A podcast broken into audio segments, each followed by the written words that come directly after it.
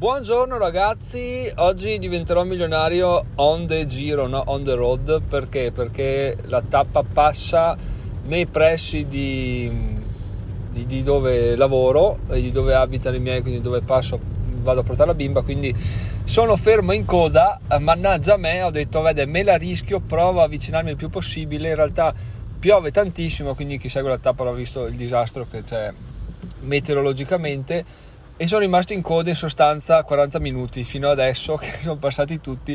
Me la sono vista fermo in coda eh, col cellulare su, in diretta sulla Rai quindi un, divertimento diverso dai, però almeno ho preso un po' d'aria fresca. E dopo questo inizio inutile sono Giacomo diventerò milionario in 7 anni sono le 13.40 di un lunedì 24 maggio episodio 80 lunedì investimento oggi andiamo a ipotizzare se sentite posate muoversi perché ho pranzato in macchina perché me lo sono preso su perché sapevo che sarebbe finita male. E così.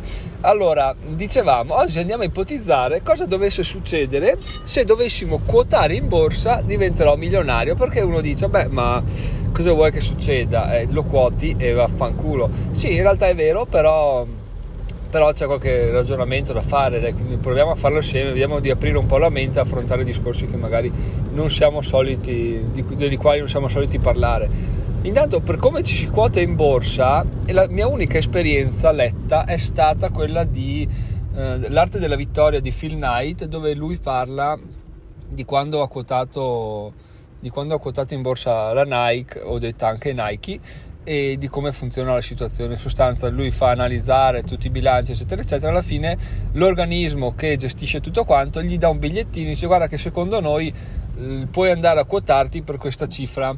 E lui cosa dice? Lui la vede e dice: No, assolutamente no, voglio essere quotato al minimo per quest'altra cifra. Che adesso non dico cifra perché l'ho letto un anno fa, quindi vi direi eresie. Comunque il suo termine di paragone è stato non voglio quotarmi meno di un'altra azienda che si sta quotando in questo periodo come la mia e quell'altra azienda tra l'altro era l'Apple. Quindi lui ha detto io non voglio quotare azienda sconosciuta all'epoca quasi tra l'altro ovviamente. E lui ha detto non voglio quotarmi meno di i sensori sono impazziti ragazzi. Quotarmi meno di, di quanto di quanto si quoti la, la, l'Apple quindi voglio avere tipo 20 dollari una cosa del genere una volta che, che, che, la tua offerta, insomma, che ci si trova l'accordo per quotarsi, cosa succede? Succede che si va pubblici, quindi si fa l'IPO, quindi arriva un giorno nel quale la borsa apre ci sono queste nuove azioni di, di diventerò milionario, nel mio caso, che vengono quotate a una quota prestabilita e ovviamente molto probabilmente quello che succede all'azione è che sale nelle prime ore di scambio perché perché comunque per arrivare a quotarsi se ne parla, quindi sono, escono notizie sui quotidiani, eccetera, eccetera. Quindi la gente compra, compra, compra perché dice, vabbè, è una merda, però si quota, quindi vediamo cosa succede. Tutti comprano e alla fine il prezzo sale, è una cosa che credo nella mia ignoranza sia abbastanza frequente nel succedere, no?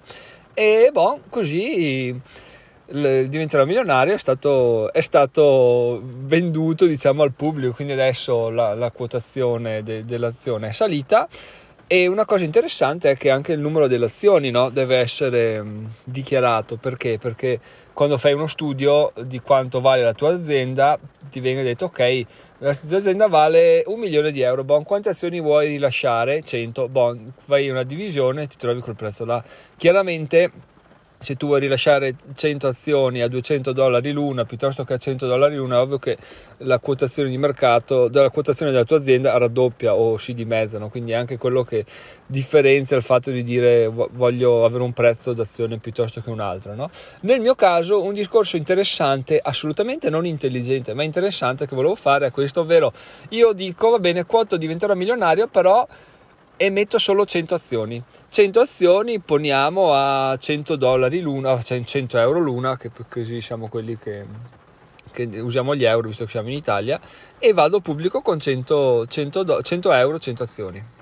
Perché il ragionamento che uno, uno, fa una moltiplicazione dice, beh, ma così vali solo 10.000 euro non un milione come uno sarebbe portato a supporre. Però va da sé anche che se tu quoti l'azienda a un prezzo più basso sei più appetibile, almeno questi sono ragionamenti miei, non so neanche se sono legali, però stiamo facendo un discorso così eh, giusto per capire come può funzionare una messa, diventare pubblici e cose che ragionamenti si possono fare, no? magari tutti danno per scontato tutto, invece parlando ci vengono fuori delle cose, ah no sì è vero effettivamente se tu metti un prezzo più basso e quindi metto questo prezzo di 100 euro.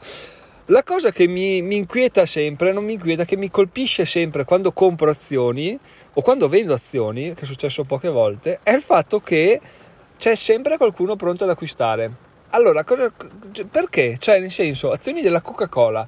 Chi è che è interessato a vendere azioni della Coca-Cola, considerato che appunto ha tutti i vantaggi che sappiamo, dai, da dividendi, è un'azienda stabile, eccetera, eccetera perché una persona dovrebbe vendere Coca-Cola, invece è così, è così, perché ci sono mm, persone in situazioni diverse della propria vita, ci sono i trader, quelli che dicono ah Coca-Cola è scesa, vendo, oppure vendo perché mi compro quello che è, scesa, che è scesa di più e quello che è salita, quindi riesco a, mm, a, mantenere il mio portafoglio in verde, magari sono dei gestori di fondi, quindi il fatto che mh, mm, ci sia sempre qualcuno disposto a vendere, qualcuno disposto a comprare mi fa mi fa sempre strano, però è così.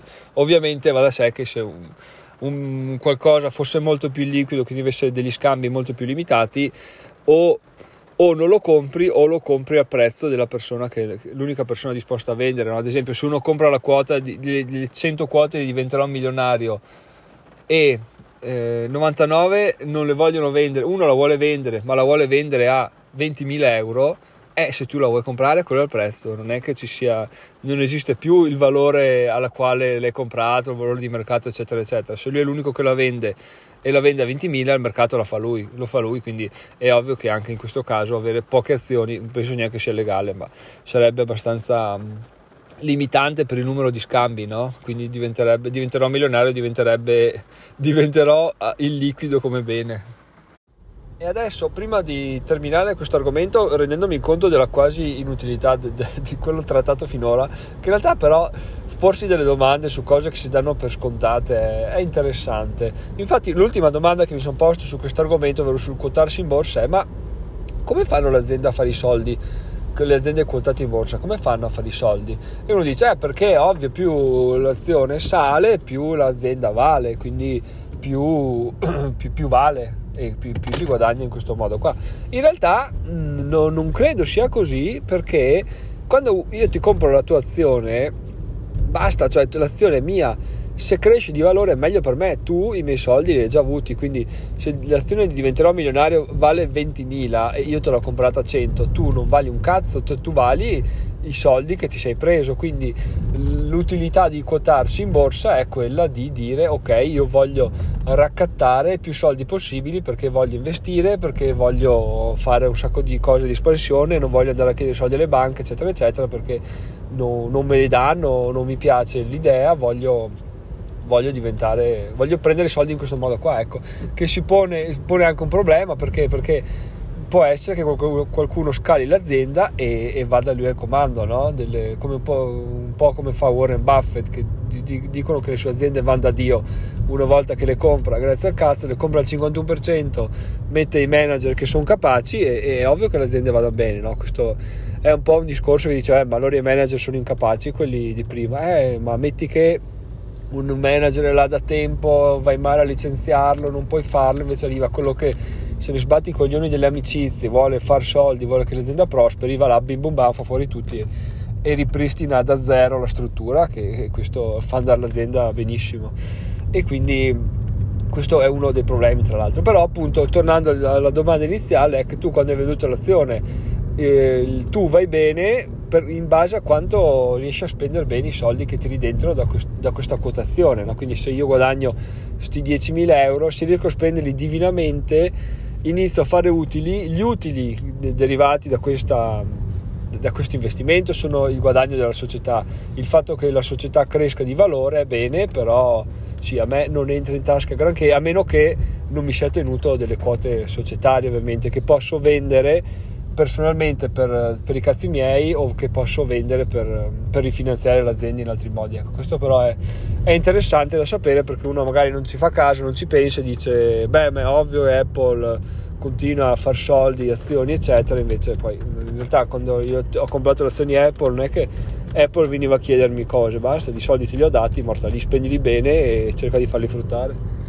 Però può essere appunto una cosa interessante magari scriverci un, articolo dettagliato con delle ricerche alle spalle di modo da non dire, da non dire i, i, imprecisioni che possono essere, creare sempre disguidi. No? Comunque detto questo ragazzi chiudiamo l'argomento del lunedì investimento e andiamo a parlare del fatto che ho de- definito le, le, mie dimissioni. No? Cosa vuol dire? Vuol dire che sono andato sul sito di Click Lavoro e tutto l'ho scritto su una guida l'ho fatta sabato, mi pare, l'articolo rilasciato, è uno degli ultimi rilasciati.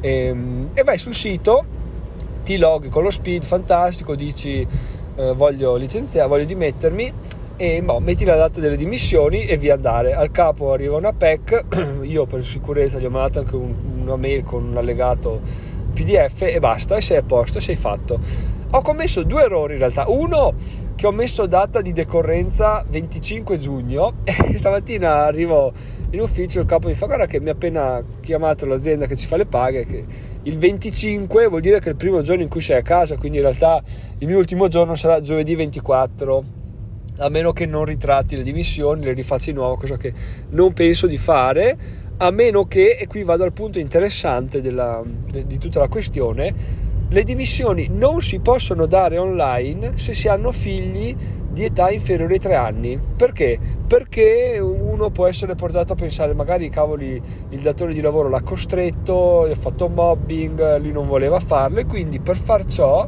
cioè per dimettersi con un figlio minore di tre anni, bisogna andare a un ispettorato del lavoro e fare una dichiarazione in prima persona in cui si dice che si, ci si dimette per, per, decisione propria.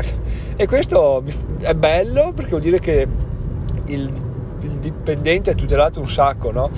E mi fa pensare al fatto che quello che sto facendo sia un azzardo perché cavoli se uno dice ha un figlio minore di tre anni cosa vuoi che si dimetta? Sicuramente c'è qualcosa dietro invece no lo faccio perché, perché c'è c'è una strategia, quindi mi toccherà andare all'ispettorato del lavoro e tal, tornando alla data di riadmissione che ho sbagliato, eh, quello che ho fatto in pratica via PEC non ha nessun tipo di valore perché appunto ho una figlia minore di tre anni, quindi devo andare là e rifare tutte le scartoffie, quindi potrei dichiarare di, di far partire le dimissioni dal 25, insomma vedrò che non so tanto, poco cambia, vediamo se a, a, diciamo vado dietro a quello che mi ha fatto fare il destino, ovvero venerdì sto a casa oppure se, oppure se sto, lavoro anche venerdì. Intanto non penso sarà uno dei giorni più produttivi della mia vita, quindi potrei anche farcelo star dentro. Detto questo ragazzi, eh, sono Giacomo, diventerò milionario in 7 anni. Vi lascio in descrizione i soliti link bellissimi per votare questo podcast per diventare un utente oro a brevissimo ragazzi a brevissimo a brevissimo il prezzo schizzerà le stelle to the moon come dice il Dogecoin e quindi approfittatene finché, finché il prezzo dell'utente oro è in saldo ah, un'altra cosa che ho deciso di fare siccome stavo diventando dipendente dal guardare gli AdSense e siccome non mi piace essere troppo rutinario in determinate cose, ho deciso che gli AdSense e le affiliazioni Amazon le guarderò ogni sabato e quindi potrei farci un, un, articolo o un video YouTube o vediamo quello che salta fuori. Comunque cambierà un po' il modo in cui guarderò queste cose qua perché diventavano troppo. Mi facevano perdere troppo tempo. E questo era l'ultimo aggiornamento per oggi, ragazzi. Poi un'altra cosa che sto valutando di cambiare è di smettere di fare lunedì investimento, ma sicuramente continuerò fino a quando lavorerò, quindi ancora 4 ne ho se non ho contato male.